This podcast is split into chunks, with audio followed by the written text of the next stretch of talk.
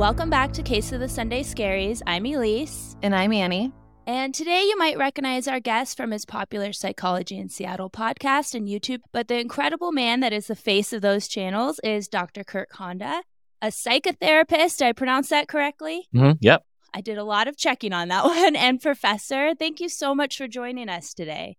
Thanks for having me. You and I got to speak a few years back on another podcast, and I'm just so happy to have you on Case of the Sunday Scaries today to discuss something that is unfortunately so close to my heart. Domestic violence obviously is a topic I wish we didn't have to discuss, but it's so present in our cases covering true crime, but also in our society.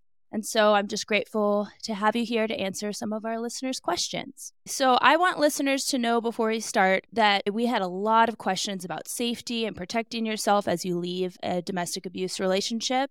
And we're going to be having a survivor on for our next episode in this series who worked closely with the hotline.org. So we're going to direct all those questions to her. But today we're just going to be focusing on understanding abuse and recovery for victims of abuse. Dr. Honda, Elyse recently introduced me to your YouTube channel. I'm already a fan, so it's great to meet you. Um, but I heard in one of your episodes that you used to work with perpetrators of domestic abuse. Is that still an area that you work in? I loosely do, in that the clients that I work with will occasionally exhibit abusive, coercive behavior. But I earlier in my career was more concentrated in that work in which I worked with mandated by law because they had been convicted of a crime and were mandated by law to go to a court mandated treatment program that tried to help perpetrators to not perpetrate again. And so I wasn't the DV specialist, that was someone else, but I was a therapist helping them on the mental health side. But 90% of what we did had to do with perpetration reduction. I bet you've heard some very interesting things from people. Uh, well, I had to dismantle all of my myths, my misunderstandings of these individuals in my mind. I had a common understanding of them as being these evil, aggressive, constantly angry people. But when I met them, they were vulnerable, sad, lonely, doesn't justify what they did at all. But I spent a lot of time confused and thinking, are we just attracting like these really different sort of perpetrators? But it turned out not so. And then I had to completely rebuild my understanding from scratch and learn from them and also start applying other models of understanding to human development and attachment reactivity to these individuals and have a much more accurate understanding of these individuals in general. There's a lot of different paths to abuse, of course, but generally speaking, the common profile of someone is someone who is 100% not justified in doing any of the abusive behaviors, but on the inside, they have a very warped understanding of trying to retain relationships. They're actually trying to establish attachment security through control, abuse, harm, violence. And they learned it when they were young, or it worked when they were young, or something, it was modeled to them. And they have no other way of being able to show or to bid or to communicate that they are feeling lonely or they're feeling rejected or they're feeling isolated. They're worried they're going to lose their partner you know, all of us have those experiences where you see your partner look at someone else, for example, and you just have a little bit of a thought. And how do we react to that? Well, a very a minority, but a sizable, noticeable minority of people, the only answer to that question is control, abuse, harm, coercion, belittling, gaslighting, all that stuff. They think that is the answer to the problem that we all experience. The rest of us have, you know, non abusive ways of dealing with it, hopefully. But we might have also problematic ways of dealing with right. it, you know, like yeah. run, running away or drinking or cheating or something. But it's not harmful and criminal the way that these individuals do. I think that would be hard. I mean, you touched on it, but especially for myself and having the experience that I've already shared through this podcast, being in a situation of very, very high control it would be very hard for me to separate my experience and then talking to these people and kind of having empathy for what what their journey is, right? Because you're saying that it's not always something that is maybe a conscious behavior, it's more something that has been modeled to them, right?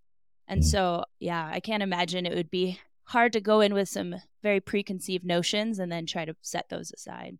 Yeah. And I want to be clear if you don't want to have empathy or compassion for these people, even though I'm presenting an opportunity for that, uh, then don't. Uh, people often will conflate what I'm saying with a recommendation that one accept this behavior or put up with it or see the inner child in these individuals and try to help them.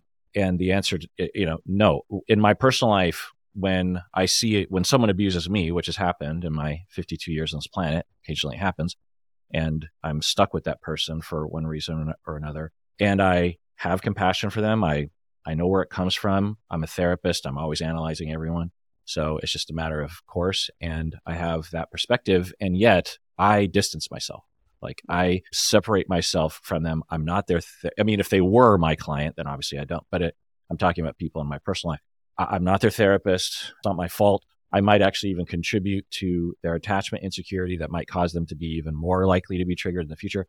That's not my responsibility. I only have one life to live. I'm not going to sacrifice myself for other people's criminal, abusive, harmful activity. I'm just not going to do that. Yeah. The word I've been trying to learn more about is boundaries. So I feel like we can all benefit from that. Yeah. But after Elyse shared her story and then we discussed another case in our series, we opened it up to our listeners and we asked them to write in their questions. We have a lot of good ones for you, and I want to get into those. But before I do, I actually have a question for you from myself. So I'm the first one. I feel so honored. I have never personally gone through an abusive relationship, thankfully.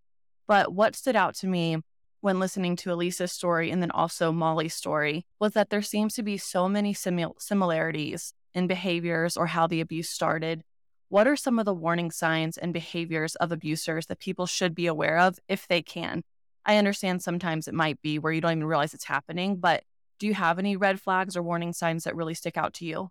Yeah, many. I actually jotted some down in preparation for this just so I could not make a mistake about this. um, one is belittling speech. Someone who belittles you makes you feel like you're small. The other part of this is that even if you know the warning signs, you might have been through so much abuse yourself or mistreatment that it feels normal to you, or you have a hard time noting that you deserve better or something. So there's a lot of factors that play into whether or not you're going to be able to protect yourself. But if you want warning signs. Yeah, belittling speech doesn't mean so all these warning signs doesn't mean the individual will become abusive, but it is it's a sign. Something to take also, note of. Yeah, something that red flag for sure. Um, never admitting fault or apologizing. This is a big one. It's annoying to begin with, but if someone was doing this, it would be a red flag that they might become abusive in the future. And by abusive, you know, it might help to define that. It can be violent, it can be obviously nonviolent, but essentially it's it can be controlling as well, but it also might not have a theme of control. Essentially, it's making you as the individual feel as though you're walking on eggshells, you feel intimidated, you feel like you're not good enough, you are dependent on them, overly dependent on. There's a lot of different angles to it, so we should expand it, not just hitting. Obviously, there's a lot of different versions of this basically it harms you. It's a harmful style of relationship that ends up psychologically and in other dimensions. It harms you in your life. Um, so belittling speech, never admitting fault, uh, frequent jealousy. So frequent triggers of jealousy. It's normal to get jealous. Everyone does, but if someone is frequently getting jealous, and and certainly the way that they get jealous is a big indicator. If someone's just like, "Hey, like um, how come you're spending all your time with this other person that's one sort of signal or bid for more attention or something right. but if someone says like i don't want you dressing like that because i don't want people looking at you in that way or something or um, really you're going to hang out with those people again I, I don't know if I, I, don't like those people i don't think you i think they're a bad influence on you know that that kind of messaging is a huge red flag actually making you feel bad for spending time with friends and family, commenting on how you dress. Toxic masculinity, actually, adherence to traditional gender norms is a sign. It's a red flag. It's a factor. Aggression, alpha male talk, anger when they should be expressing sadness or fear or something. Uh, very sure of themselves. Some very traditional and this is kind of a tough one, you know, because some people really look for based on what they're looking for in a partner. They want that person who opens the door for them. They want that person who pays for dinner. They want that person who is protective or sees themselves as the strong one or something. And that can be a good thing, but it can also be a humongous red flag. It could be admirable that the person is on top of their stuff and is there to help you, is there to protect you. But it is a potential tip of the iceberg to a general idea that they want to control you. They don't want you to have the your, your own agency of opening up your own door. They don't want you to have money to pay for things because they don't want you to have freedom because they're worried that if you have that control and that power that you will Uh, do things that will lead you to leaving them. And so they're on a mission to create a holistic control over various aspects of your life because over your life because they believe that's the only way to attachment security, which is not true. And I should add an asterisk that there are psychopathic, sadistic, abusive people who are not doing it for attachment reasons. They're they're being abusive just because they don't have empathy and for sport. And, yeah, exactly. Um, but that's really rare. I mean, the you could go your whole life and never run into a psychopath or a sadistic personality individual. And there's a lot of misinterpretation. There's a lot of over labeling of that because it can certainly look like that, and it takes you know someone that sort of understands that to be able to differentiate the two. But anyway, rigid love bombing. So is another sign if someone is really pressuring you to move faster in a relationship, move in, get married, have kids um, say you love them, go exclusive, you know, all those kinds of steps. There's nothing wrong with being in love with someone and being like, oh, oh my God, I, I want to be with you all the time. But if you push back and they get upset, then that's what we call love bombing. There's nothing wrong with having tremendous motivation to be with someone, but if they truly love you, then they'll let you push back a little bit. They'll be like, well, bummer, but I'll wait because I love you so much. I don't want to pressure you. And again, a lot of people misinterpret this because for some people, based on the way they were raised, when someone's love bombing you and you push back, you're just like, yeah, I don't know if I'm ready. You know, I just came out of a kind of a bad relationship and and I, don't know if I'm ready to move forward. And your partner is just like, how come you're doing this to me? I mean, I love you so much. Like we're made for each other. Uh, why are you why are you hurting me like this? It's so like why you know, don't I'm not your past boyfriend like uh, and person might genuinely love you. And so you're receiving it as whoa, not only does this person love me, not only does this person see me in a good light, not only does this person feel it make me feel secure, you know, I'm the only person in this person's life. I feel, you know, it's a good feeling. And when I push back, it's like actually that that proves to me how much they love me because if I were to push back and they were to say, "Okay, you know, I'll let that one go," then that means they don't love me times 10, you know, they only love me times 5. And that's a huge misunderstanding of what to look for in the beginning of a relationship. And, a, and it's a massive beginning to that cycle because once you give in on that, then they learn all I have to do is just lay it on thick and eventually you'll give in. You know what I mean? to say how much it hurts me that you're not letting me do this or you're not, we're not becoming more and more enmeshed, you know? For long, it's something like, I can't believe that you want your own bank account. How come you know, you're, you're just separate from me. Like you don't love me. And then, you know, it just goes further down that. You know, I can't believe you want to spend time with your family. I thought we had a good marriage. And that's the seduction of it, right? Because especially if you've gone through a lot of attachment insecurity, you're like, oh my God, I, have never felt so secure. This this person, I'm the only person in this person's life. That's, and this can be real, you know. Eh, the way it's portrayed in the media, often it's it's fake, but for a lot of these perpetrators, it's real. They they really do genuinely love you. They they have their own attachment insecurities and their own problems, and so you are their savior, and you feel that and feel the weight of it. Yeah, and it's attractive. It's secure. It's it's like I finally found some. You know, I've dated all these people that never wanted to commit. And this person, you know, other signs are emotional volatility, particularly around attachment and security. You know, if they really get triggered and fly off the handle, there's a lot of people like that, but that's a, a sign of things. Also, a kind of a random sign is when they give you messages that you don't know what you're doing in bed. It's a common theme that they will try to humiliate you or coerce you. You know, there's various different angles to this. So basically, they will make you feel inadequate sexually, as if you're not doing things right or you're not open enough or you're not into it enough or something. And it, Right. it, it often it's an expression of their own insecurity. They they need extreme overt indications of you know absolute love and security. And in bed there can be insecurities there can be uncertainties particularly in the beginning. There's nothing wrong with saying hey i would like this or are you into this? Is there something you want to change? But it's another thing to be like you're not doing it right. How come how come you're doing it that way? Is that way you've always done it? You need to do it this way. You know you need to open up more. You know there's a there's a belittling a, a very self-assured way of of talking to people. Um, the last two are talking negatively about their past partners. Again it's not a huge indication but hearing people you know if you met someone and there were a couple signs but they were like pretty good friends with their past partners and you had evidence to believe that that was true then that would be a, a tick in the column of not, you know. But abusive individuals, you know, they tend to burn a lot of bridges in their intimate relationship.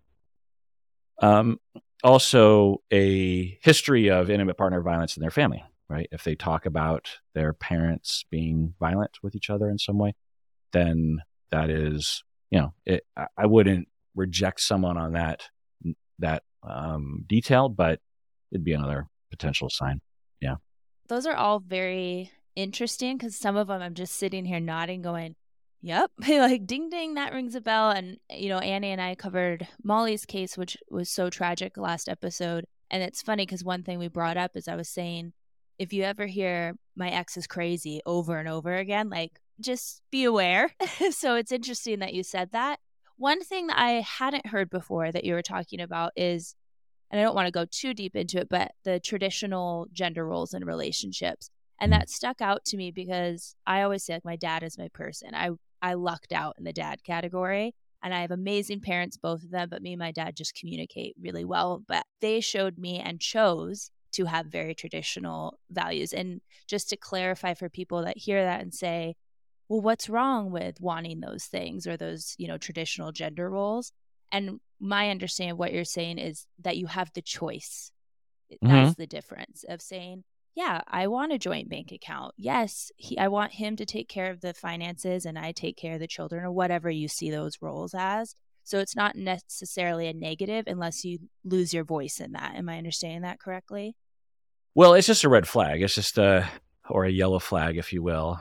If you were in a you know the first five dates and you had that in addition to four of the other ones, then you should have a a, a question mark there, and, and and you should start to watch out for things.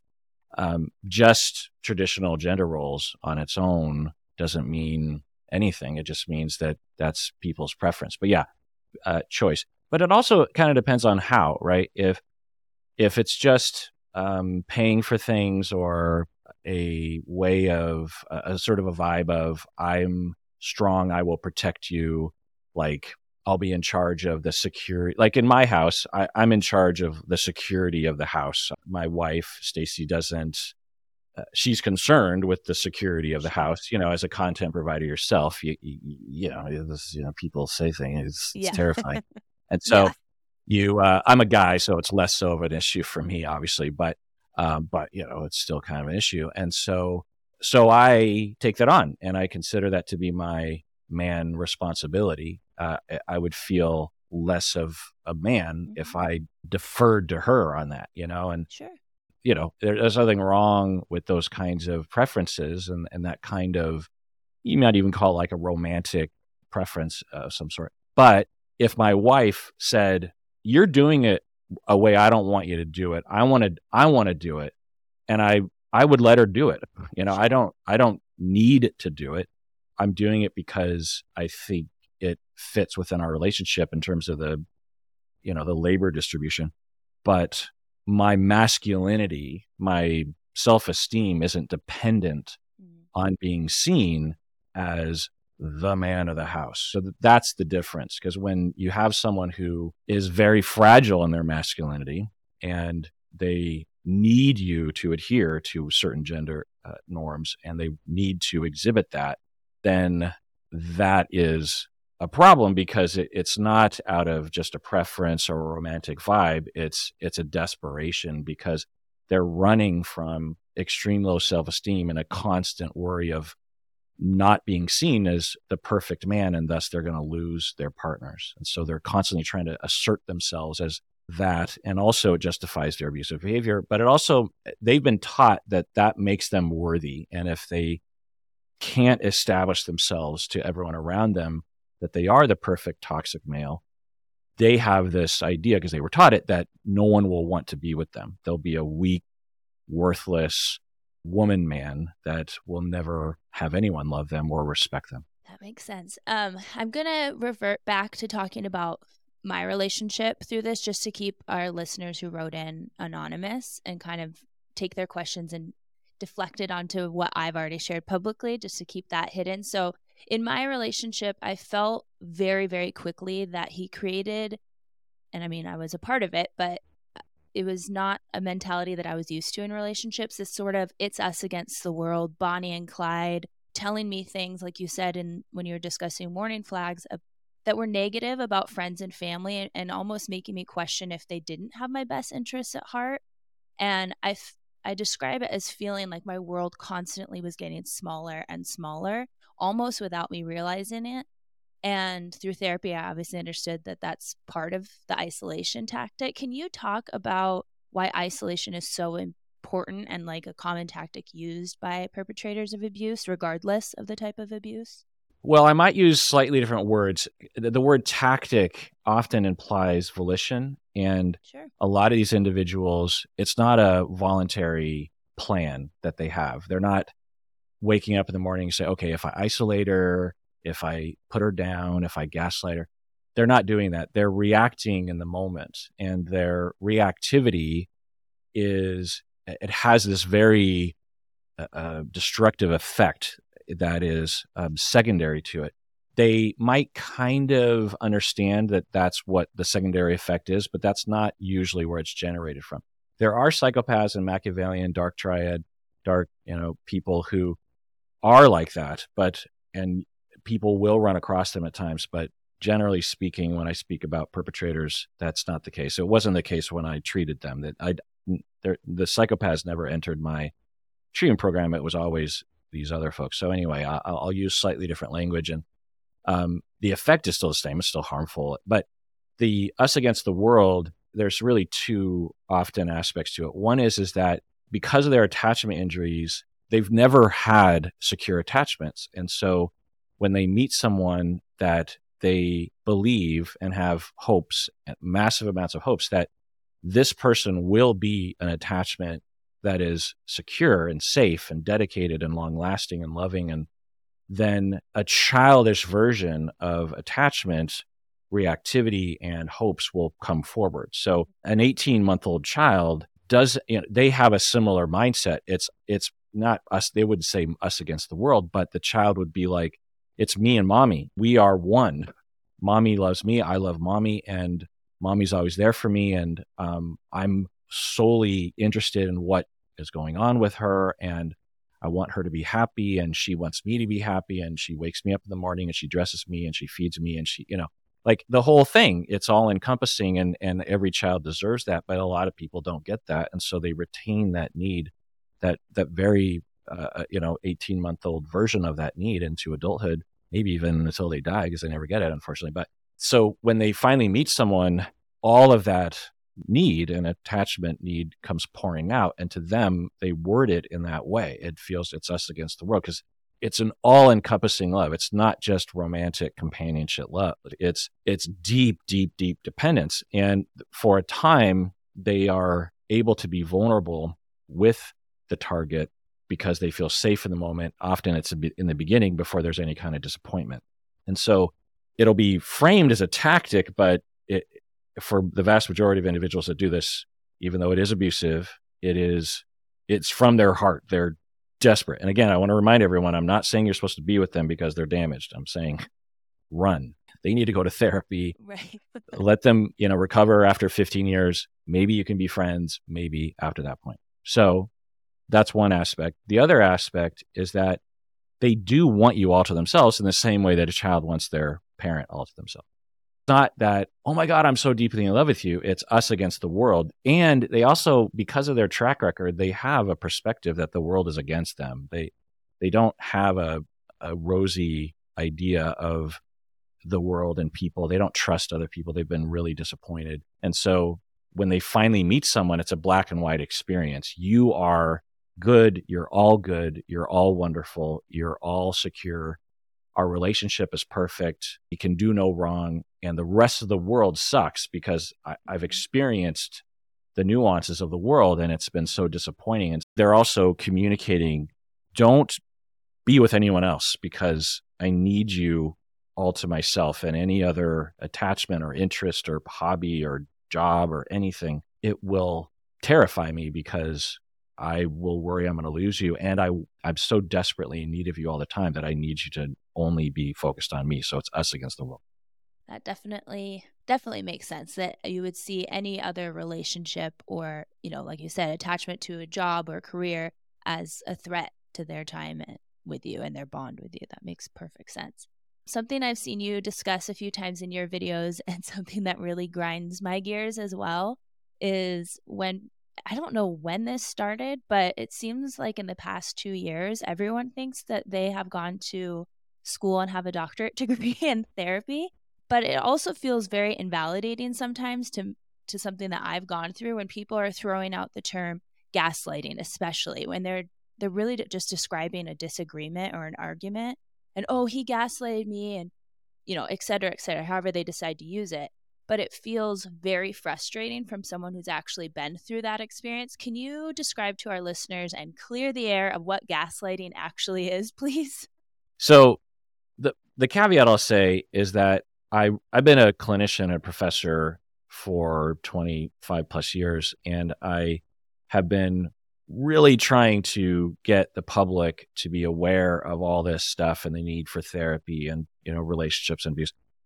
And 25 years ago there was very little awareness of, about any of this and so as awareness increases you're going to have people misunderstanding terms which is not a great side effect but the bigger issue here is the celebration of everyone in my field who has been trying to propagate these ideas and raise awareness. And so that you know, this is a you know, it sucks, but it's it's a result of something that's overall good. The fact that even people know the word to begin with to to misuse it is surprising to me.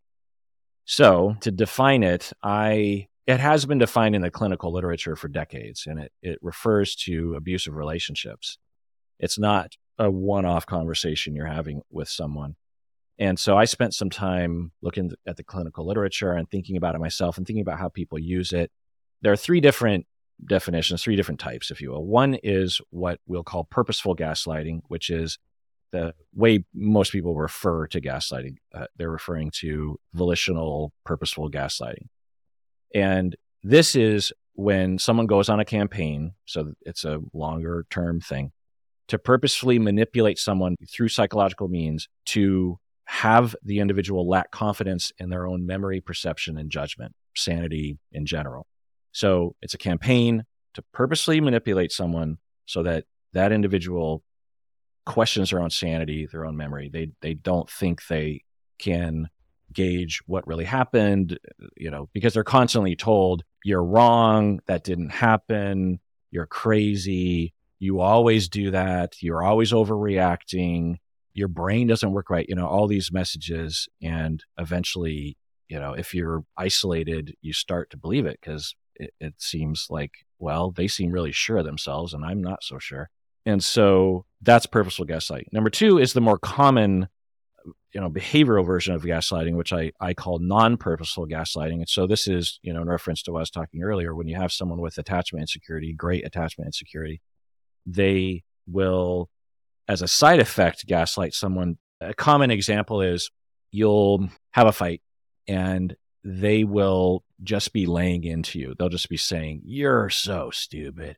You're just so dumb. You don't know what you're talking about. You're, look at you. And the next day, you say to them, Hey, last night was kind of rough. You know, you said these things, these phrases. And they're like, I didn't say that. What are you talking about? Uh, I never said that. You're completely misinterpreting me. Okay. So on on one hand, this and, and if this happens over a longer period of time, it will have the the side effect of gaslighting the victim into thinking, do I understand things or am I overreacting? And so the the reason why this individual is doing this is in this non-purposeful category, which is the most common, is that we all operate from how we feel. We all remember how we feel. And we all do this in relationships. Every conflict you've ever had with your partner, you do this. I didn't say that. Yes, you did. You know, it, it, it's commonplace. But for the individual with tremendous attachment insecurity, one, they're so desperate for, and they're so worried they're going to lose their partner that they will resort to anything to retain their partner, including completely discounting the other person because they believe if I mm-hmm. can just erase that negative thought from the other person, they will no longer think negatively about me and thus they will never leave me. The other thing is they're so emotional, they're, you know, their their triggers are so quick and their emotional reactivity is so high where someone else during a conflict might be like a 5 out of 10 and thus filtering everything through those emotions they're always a 10 out of 10 and so they're filtering things through tremendous emotion. And when we filter perceptions and experiences through tremendous emotion we distort it um, because of the way it feels you know? Right. in their head they're like last night i wasn't putting you down you were putting me down because that's how it felt to them but that isn't what happened if you recorded it they were putting you down but because of their distortions because of their 18 month old vulnerabilities it felt as though you were putting them down. And so it, it they're just like, that never happened. I wasn't putting you down. You were putting me down. Again, you rinse and repeat this enough times, the victim is going to start to question their sanity because this, you know, the abusive individual seems so sure of themselves. Mm-hmm.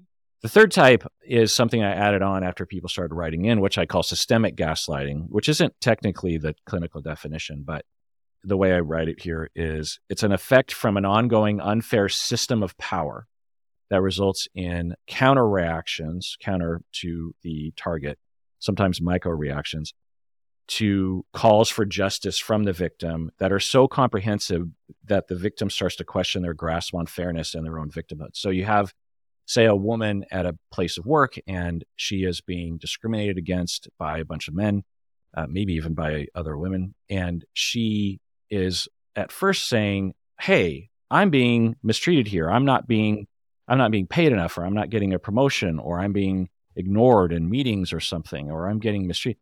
And they just repeated they bring it up, but the system just shuts them down repeatedly over and over again. And then over time, as a, if you have no other support system and no other touchstone to ground you, you end up start thinking, well, I, I must be crazy because no one else agrees with me. The power structure, they're, they're supposed to know what they're doing. They don't agree with anything I'm saying. So I must be overly sensitive. And so I'm just going to believe that I'm the dumb one and I'm just going to shut up. And, and so that's just, and that can happen, you know, and I, I think that's a viable usage of the term gaslighting, which happens all the time. Yeah. It's hard to understand why anyone would want to treat someone they supposedly love and care about in these ways. But one of our listeners wrote in and she asked Are perpetrators consciously aware that they are being manipulative, or is this a behavior that has been modeled to them and that they learn?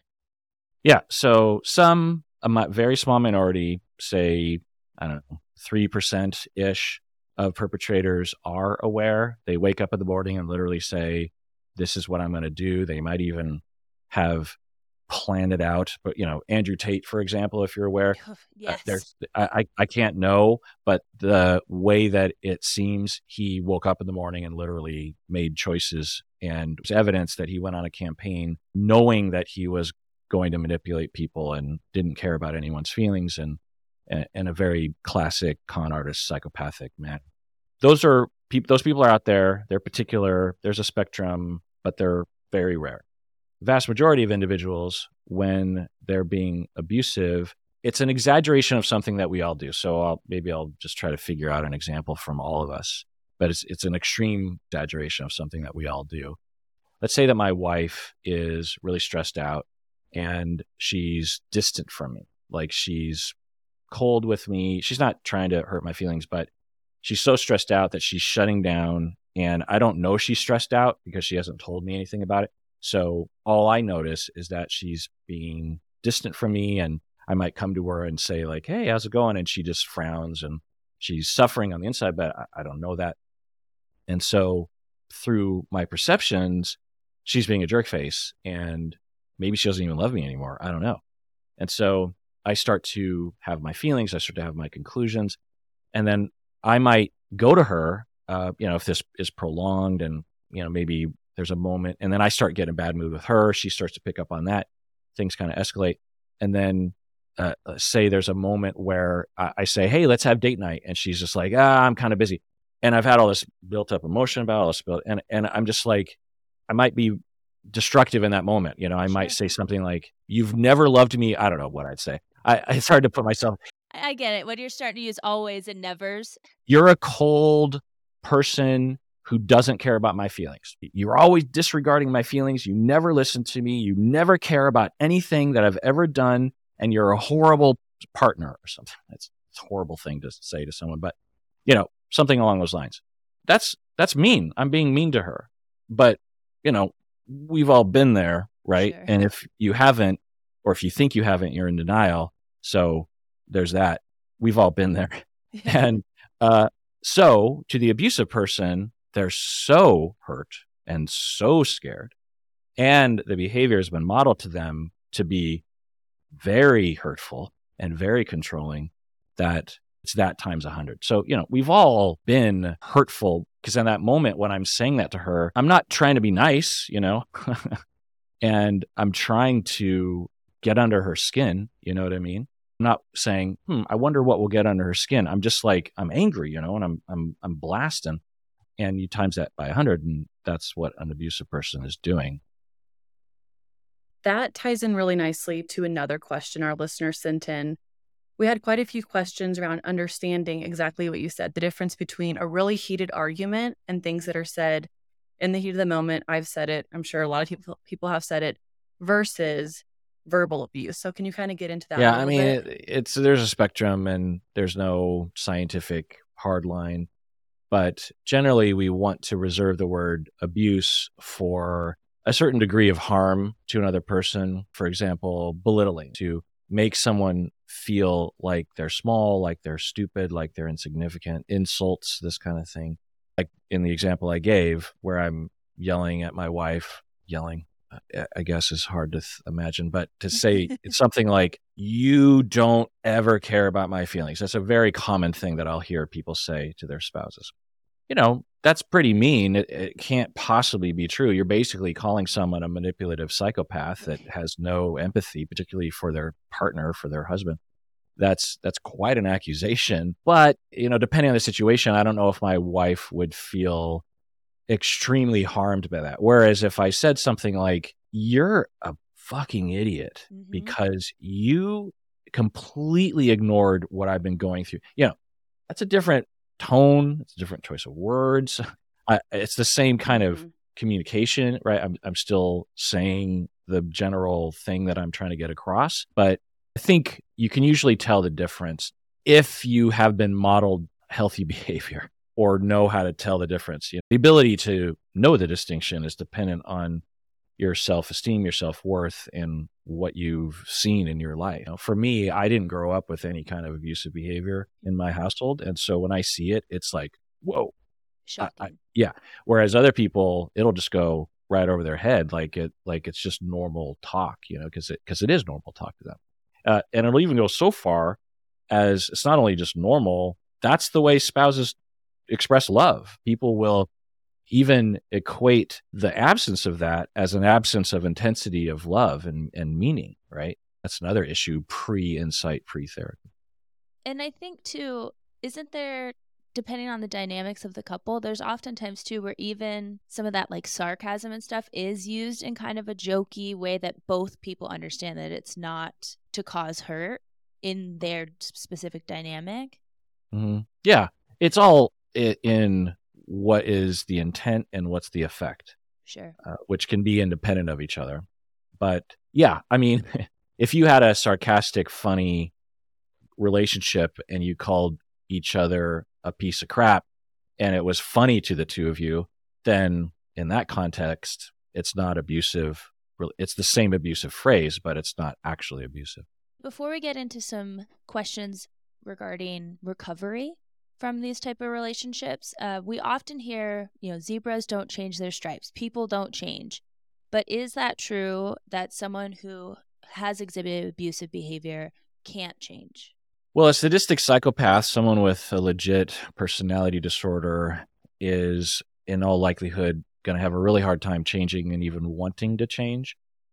If Andrew Tate is a psychopath, which I can't know, the chance that somehow individuals like that will say, I think there's something wrong with me. I would like some help with, help with it. Yeah, it's just so small. If they did want to change, they could. There's plenty of psychopaths and sadistic people, for that matter, who have been treated. I've treated some of them who have been able to learn a different behavioral pattern. They can't change their personality, but they can change their impulses and trying to take other things into account. But so that, that's that category. Again, we're talking about a very small group of people, three ish percent that you might run into, one or two percent. For everyone else, a hundred percent, they're absolutely changeable. Again, if they seek help and if they have proper treatment. And I've treated many people and had, in fact, from my memory, all the and it's impossible to know, but we would do follow ups with these individuals and their partners. Everyone we treated in this mandated group got better. And you re- you would really see it, the transformation. There was very profound changes that had to happen in their personality, their attachment style, their understanding of relationships, their understanding of their own entitlement, their understanding of what a man is. Uh, all that would have to change a lot, and it did. And it took a year or two, maybe three. But when you see that transformation, when you see the light bulb go off in their head, because for them, they want attachment security, these individuals. And if you teach them an effective way to actually get that, especially if it doesn't land them in prison, but but really more right. important, it's effective, you know, because these individuals, these abusive individuals, they're resorting to a defense, and we all do this. They're just having a particularly destructive defense. We all have defensive ways of trying to retain our attachments that shoot us in the foot, that ultimately don't work. We're trying to, to make them work, but they ultimately don't. In my scenario with my wife, if I were to pull away and passive aggressively give her the silent treatment, that might be a way of me trying to get her to notice that I'm hurt or to stop doing that or something that's not effective. It's not going to work. It's not healthy. Everyone does this. The abusive person does it in a particular way, and their reactivity is very high. Once you can help them to gain awareness and to heal from the attachment traumas that they've been through, which they've all been through, then absolutely they, they can get better. And I've treated many people along those lines. A quick follow up question. So obviously you were treating, I'm understand that you were treating people individually or as a couple or both. Yeah, both and also group. So the mandated folks were in a group, six to 10 individuals. But in my private practice, it's individuals and couples and also individuals who are victims. So I would help the victim client go home and influence the abusive person. Obviously, there's the topic of leaving the person, but often that wasn't at the top of the priority list at the mm-hmm. beginning.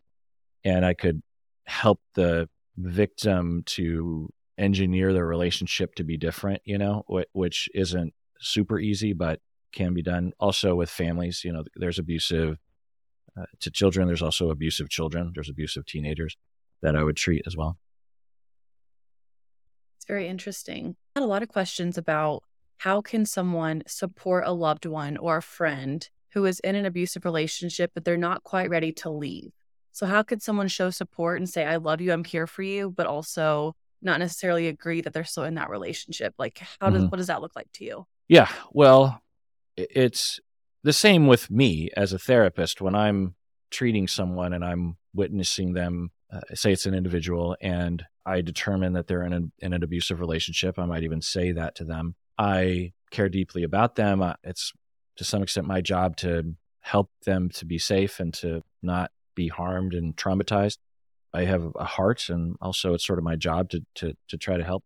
And so it can become very frustrating and and very hurtful, very painful to watch someone that you care about go through pain. So the first thing that clinicians do, and other people should as well, is to just take note of their own feelings. Because if you don't have awareness of your feelings, then you'll just act in an undifferentiated manner and often you'll have you'll make mistakes and and you'll be counter to what you ultimately want which is to help your friend um, for example it, for myself i might be hoping that the person leaves but of course i don't just tell people that i might say something like you know, as your therapist, I really care about you. And I had to say, as a human being, I, I kind of wish you left this person, but, you know, I'm not going to tell you that because that's your choice. And I'm not going to judge you if you stay.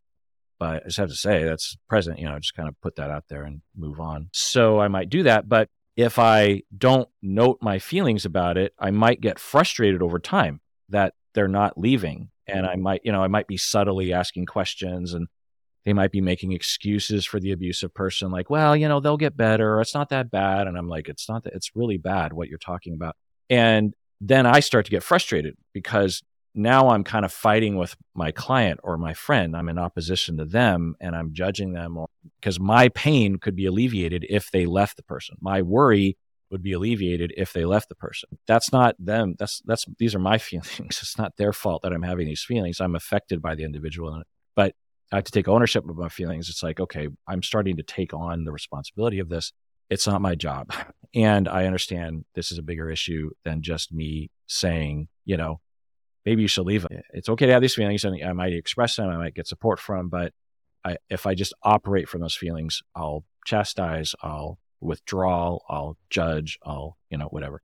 There's actually a great scene in Big Little Lies where second season and the therapist is doing this actually to Nicole Kidman uh, character and pretty awful therapy, honestly. But you know, kind of normal, kind of normal for therapists to do that at times.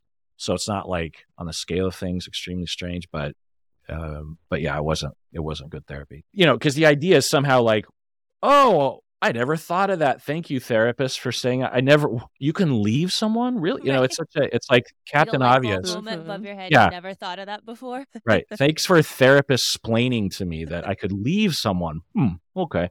You know, the thing that it ignores is that one, it's hard to leave. It's scary to leave, but it's also there's often a tremendous amount of attachment to these individuals it's not just bad. It's it's good at times. You know, it's not all abuse. There are there's there's tenderness or love or attachment or you know dependency or whatever. There's that. The other aspect is a lot of victims, particularly if they're in a prolonged experience of abuse, not only from the abusive relationship itself present, but you know when they were growing up, they have schemas potentially where they feel they're incompetent and unworthy and they've experimented with being alone. They might have even left their partner for a period of time. But when they're alone and they have no one to replace that void, mm-hmm. it's worse for them. And that's hard to imagine. But for people with these kinds of upbringings, these kind of schemas, it's worse for them to be alone and not abused, which is great, but to be alone with their own feelings of incompetence, their own fears of screwing everything up, their own worries of they'll never find anyone else and you know they're quite desperate. And so that's why both people often in these relationships have tremendous attachment security. Not always but in the prolonged experience the prolonged relationships they often both come from a very similar childhood but they each are taking different sides of the coin. And so to just suggest to someone to leave without there being a tremendous attachment safety net, often in the form of therapy and, and a pretty robust support system, which the abusive person has eliminated from their life. You know, to just suggest that to them is um, naive to, to that reality for them. So just understand all that kind of foundation and then be there for them. Victims need friends too. They they need to go to the movies or have a drink or have a laugh or something, watch 90 Day Fiance mm-hmm. or something. And, you know, it, it's fine. You know, you don't have to be constantly focused on someone's victim status. You know, it, it, they're, they're, a, they're more than that. They're a full human being. In a pinch, I would say be a good friend and, and listen and don't pressure. You could certainly say how you feel. You, a, when I hear your stories, it, it sounds awful and I'm scared for you. And I wish I could snap my fingers and take away the abuse or snap my fingers and make you leave. But I know that's stupid because you know that it's more complicated than that. But but I'm here for you, and you know uh, you can talk about whatever you want to talk about. I'm not gonna I'm not gonna judge you. I'm not gonna run away. I'm not gonna freak out. And that that would be what I would say is well, one question that we had that kind of shocked me when we got it in because it wasn't something I'd thought about. It wasn't even something that I've discussed in my therapy journey. So I found it really interesting. But in order, again, to keep this listener's story private to them and respect that, I'm going to talk about my own experience. I had a very bad relationship that escalated to stalking and harassment. And it wasn't physical during the course of the relationship, but when I left, there was moments where it definitely crossed those boundaries. And so now um, the question from this listener was how do you discuss as you enter the dating world again? How do you discuss triggers? For instance, mine, I have a very quick reaction to someone touching my neck or putting their arm around me when I'm not expecting it because I had trauma revolving my neck in that relationship. Um, and it's completely involuntary, right? I just naturally flinch or pull away you can tell in my body that I'm getting defensive because my body feels like I need to protect myself. Um, and it's not a re- reaction that they're expecting or desiring from trying to, you know, cuddle up and be lovey dovey with you. So, how do you, especially in new relationships, discuss some of those triggers without having to kind of dump a lot of information you might not be ready to share with that person yet? Yeah. Uh, I'm sort of smirking because I recommend dumping. I'm married, so I don't have to deal with this anymore. But uh, so it's easy. It's easy. it's easy for me to say. But I, I would. My recommendation along, and there's various different topics in this category, which is, it's a litmus test. Lay it out there, first date, and if they run, screw them. You don't want to. You don't want to date them anyway. You know, if they're that afraid of a real conversation, like really, you're you're looking for someone that's that fragile and superficial and hasn't been around the block because the person you want to keep is the person that stays and the person you really want to keep is the person who's like oh my god I, w- I wanted to say something too and often there's a genderized situation to this too that somehow men don't have these experiences they do men are abused men are traumatized so if you're heterosexual you're a woman and cis and you're and you're dating um, don't think like you're this weird thing so shame is the enemy. And so if you're ashamed, you got to attack that. And that is not okay. There's nothing to be ashamed of, obviously, for someone else to attack you and traumatize you. Uh, you're having a normal human reaction, as you were saying, Elyse. Uh, there's nothing shameful about it. And if you present it with no shame and they don't like it, like red flag. So, you know, you just say, hey, by the way, you know, before anything happens, I've been traumatized around my neck by a previous partner. And so don't make any fast lunge movements towards my neck. Um, really, in general, don't make any fast lunge movements anywhere. yes. But maybe but, not at all. but but but don't even you know you know because I, I I don't want you to do something and have me like have an involuntary reaction. I, I don't want to put you through that. You know, I don't want to make you feel bad because you're just trying to be nice. So, you know, just duly, you know, noted. And I don't know if you say it without any shame I, I, and the person has an ounce of maturity, I can't imagine them reasonably saying that you're a freak for saying something about it. Yeah, I think because I am not married, so I am in this weird dating world right now. Just from my own experience, I think you build it up in your mind a little bit about what they could say in response to it. I have never been with someone who who didn't when I presented it like, "Hey, this is what's going on. I'm not trying to kill the mood. This is what's happening." I've never been responded to in the same shame that I'm putting on it myself. So, just a little tidbit from someone who's been through it. And Annie has one last question, and then we are going to let you go, unfortunately. I do. Yes. When people finally do decide to move forward in their dating life, is there any advice you have about building confidence and trusting yourself to choose partners that won't repeat mm-hmm. the same pattern? Well, it'll help if I speak directly to Elyse actually in this moment because okay. it'll just provoke real sort of in the moment sort of stuff for me. So, Elyse, you have been traumatized. That wasn't your fault. And you deserve to know that and you deserve to also know that you're strong because you survived if anything it's a strength that you managed to get through it you got out of it you valued yourself and you deserve to recover you deserve to have a partner that trusts that you can trust, that trusts you, that is not going to hurt you, that has the normal ups and downs, get ups, gets upset, but doesn't exploit you, doesn't go after you, doesn't scare you, doesn't stalk you, doesn't try to coerce you to do things, doesn't belittle you, doesn't make you feel like you deserve it or that you're small. They're out there and you deserve that. I and I'm glad that this has happened and really absorb it, you know, that these fellas, I'm guessing fellas that you've dated, are they fellas that you've dated? Yeah.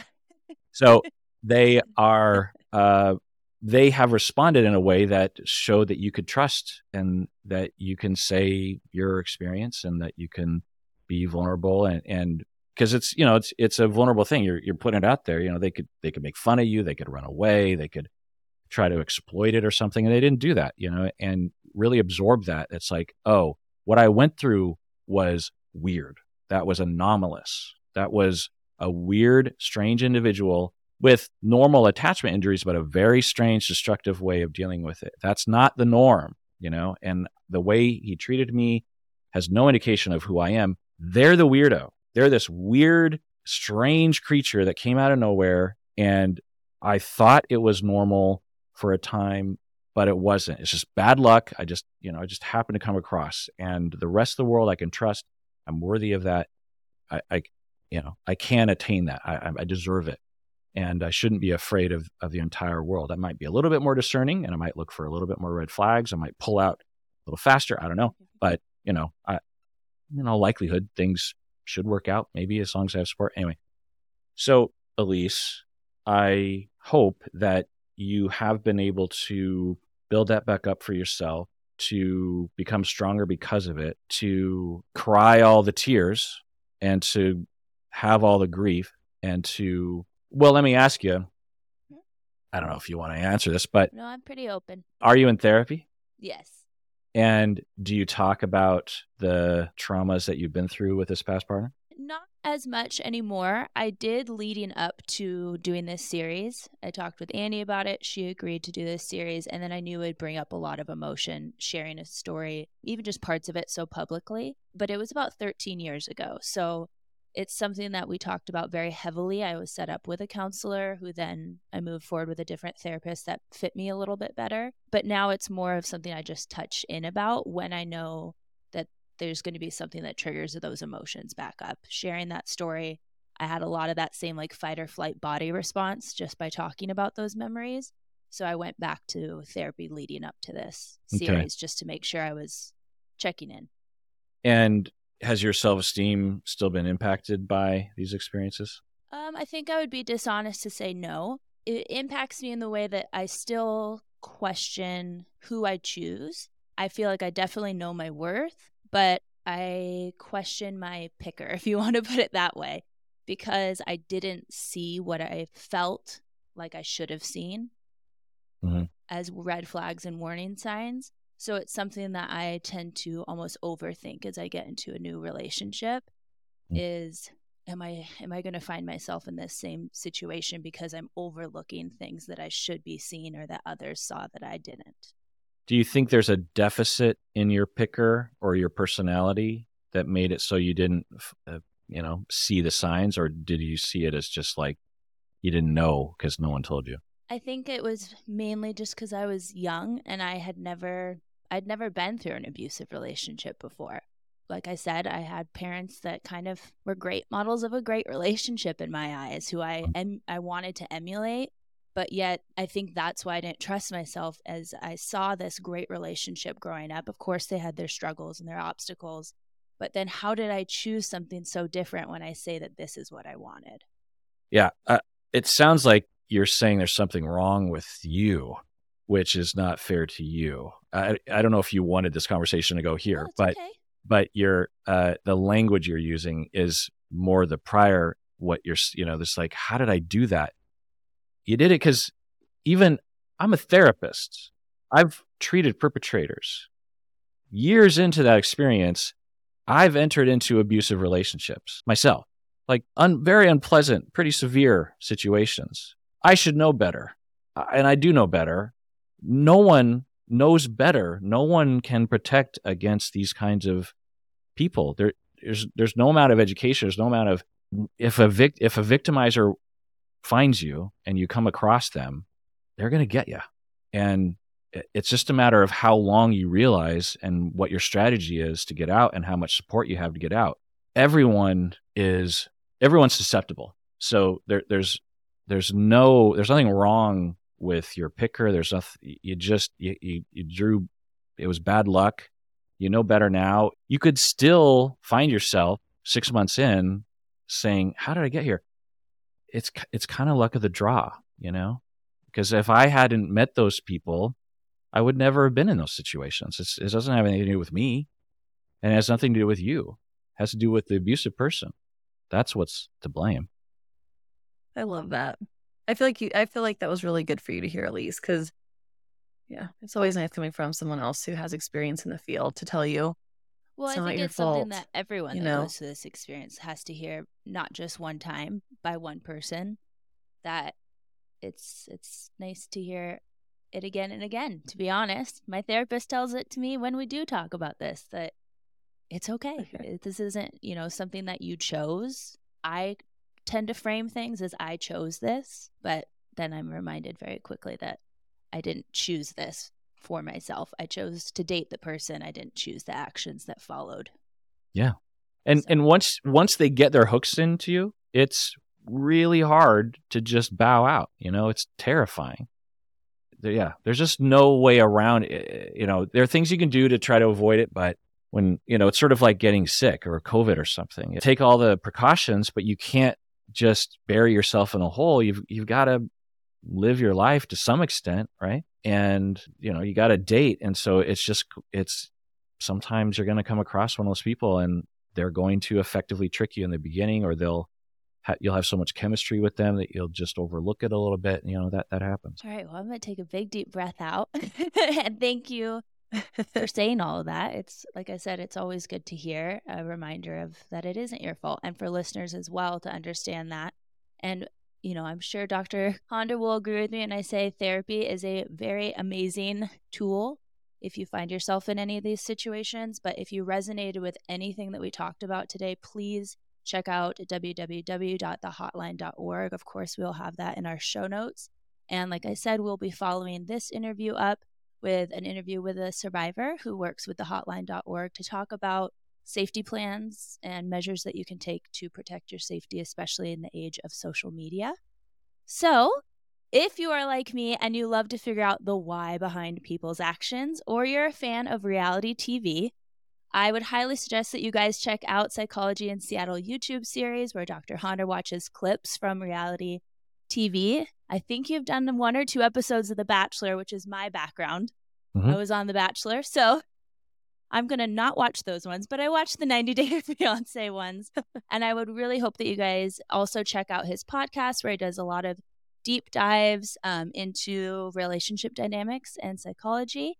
And with that, Dr. Honda, thank you so much for joining us. It was so nice to speak with you again. Yes, thank you so much, Dr. Honda. Our listeners are in for a treat, and I cannot wait for them to get their earbuds on this episode because not only was educational, but it was very interesting. So I really sure appreciate your thanks time today. one final note Yes. listeners out there if you care about Elyse and annie and they've helped you tell them because as a content provider myself if i might be vulnerable it is the wind beneath our wings we do it because of you we want you to be helped or to be uh, you know assisted in some way or to be moved or to not be lonely to be justified to to reduce your shame and Elyse is you know really putting herself out there and if you have it in you to tell them that they're helping you then i, I would do so I appreciate you saying that so much. Thank you again. Hopefully, we'll chat with you soon, maybe about a lighter topic, but on a true crime podcast. Probably not. i like true crime i like to talk about psychopaths and all that kind of stuff i'm i'm, I'm, a, I'm a human being it's interesting All right. Well, we can maybe dive in deep on on something that's not such a sensitive topic for me because I'm not a serial killer, so maybe that would be a little easier to discuss. Awesome. I appreciate your time. Thank you so much. Thank you. Now you can see why I enjoy his content so much. Um, I really appreciate him coming on. I can't say that enough. I know he is a very busy man. He puts out videos like every day, it seems like. There's always something to watch. So, again, I will have all of his channels and his podcasts listed in our show notes. A huge shout out to him for taking the time to do this. You might hear my voice quivering a little bit because I got a little emotional at the end of that. Um, I didn't anticipate it to go in that direction.